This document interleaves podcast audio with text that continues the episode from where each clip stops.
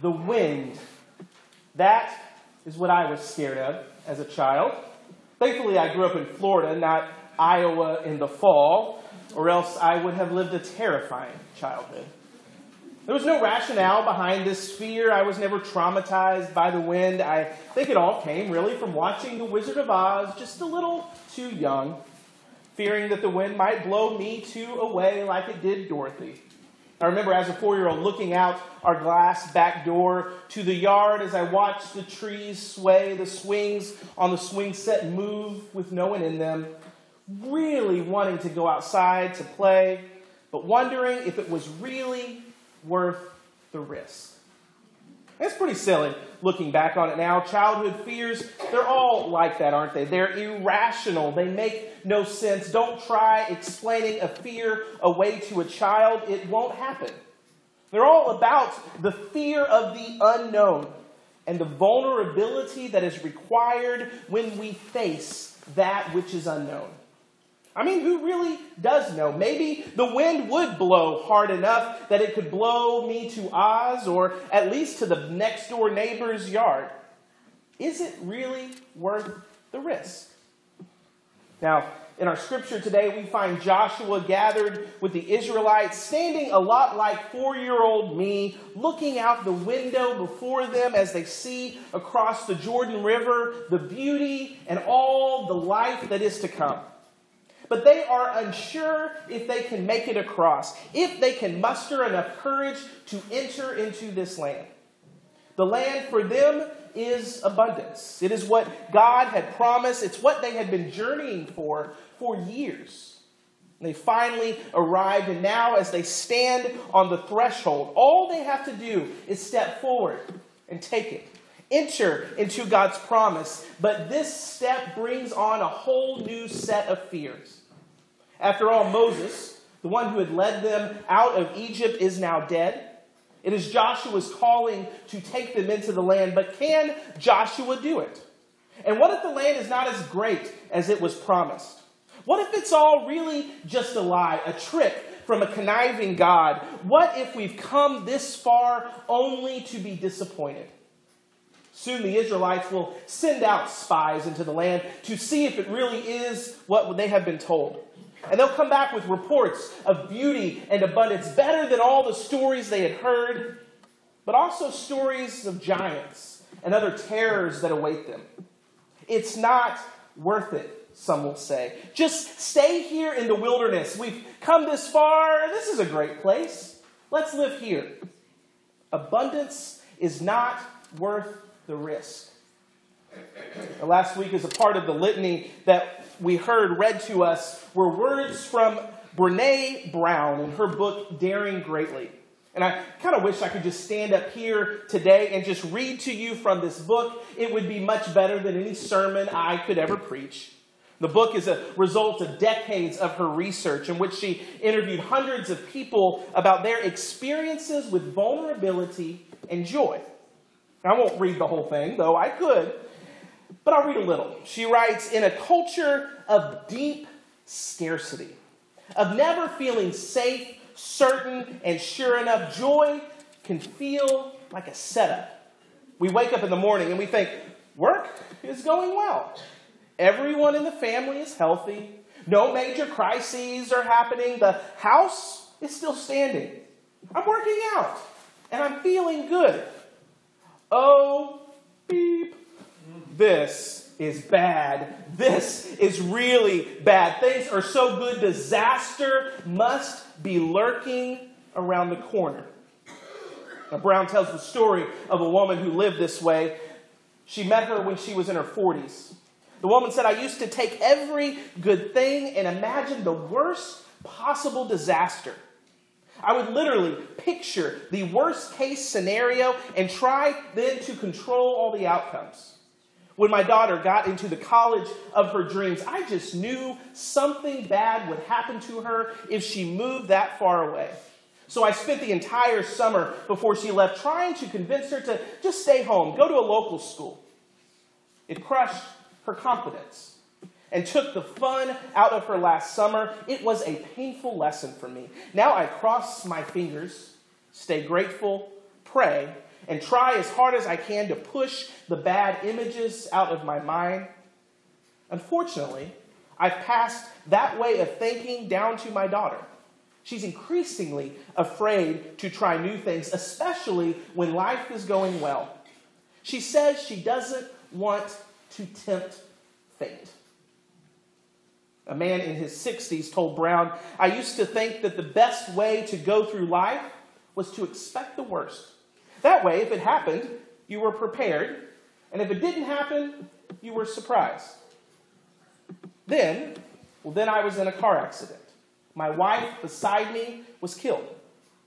Needless to say, expecting the worst did not prepare me at all.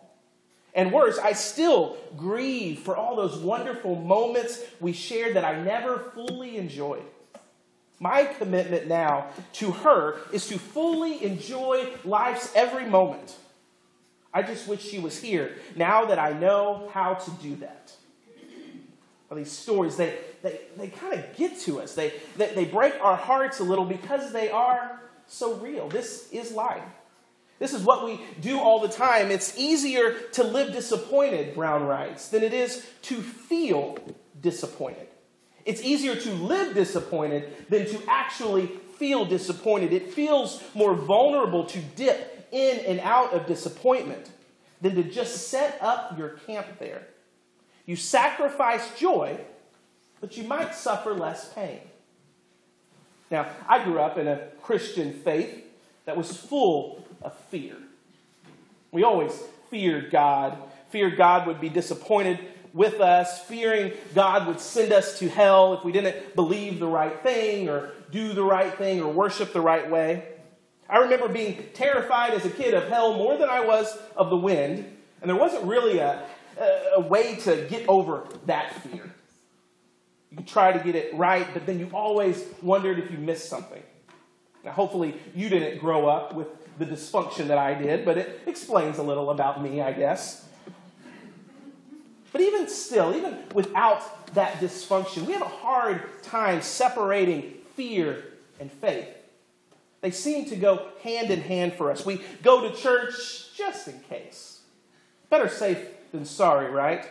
Now, maybe you've seen the info about pub theology, this event we're having next Tuesday. The idea of talking about theology over a beer at the bar and grill down the street seems kind of scandalous, doesn't it? It's okay to talk about football in such a setting. That doesn't seem right to talk about God. Wouldn't God be upset? Because the faithful, we were taught, are the ones who are the most chaste, the most reserved, the prudish, and the proper. The heathens, they're the reckless and the risk takers who live life simply for joy. Yet some of the most joyless people I've ever met happen to be Christians. And some of the most fake and hypocritical people I've met also happen to be Christians. And this is no accident. Brene Brown's research shows that the most joyful moments in people's lives were the times they were the most real and vulnerable. Times like giving birth, falling in love, loving your job, getting engaged, going into remission, just being happy, being exposed brings joy. Joy and vulnerability are tied together inseparably. And this is why abundance is so fearful. Because to really experience joy, you have to expose yourself, open your heart, and be vulnerable. And when you're vulnerable, that means you could be hurt and hurt deeply. And yet, only when you are open and vulnerable can you experience joy like no other. Now, it took some time, by the way, for me to get over my fear of the wind, and it did not happen rationally. Somewhere along the way, someone found the fix a white hat. I would wear the hat, and as long as I had the hat on, I could go outside. I could muster up the courage to face the wind. It made no sense at all, but with my hat, I could go on walks around the neighborhood. I could ride my tricycle down our steep driveway. With that hat, I could face my fear. Now, God said, only be strong and courageous. God did not say be perfect. God did not say never mess up. God did not say have no fear at all. Just be strong and courageous. And sometimes getting out of bed in the morning is strong and courageous. Sometimes letting your daughter go away to college, that's what strong and courageous looks like. Sometimes knowing the worst could happen and yet risking it anyway is strong and courageous. Sometimes being strong and courageous is putting on your white hat, pulling enough courage over your head that the vulnerability of life seems manageable, and taking that step out to face your fear. Now, there's one way of telling the story of life, a story that's all about scarcity. There's not enough. There is so much to fear. It's not worth the risk. You better live right, or there will be hell to pay. But there is another story.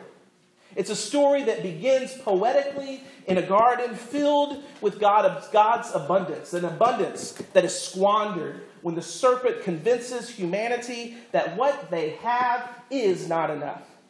And that God, well, God is someone to fear, not to trust.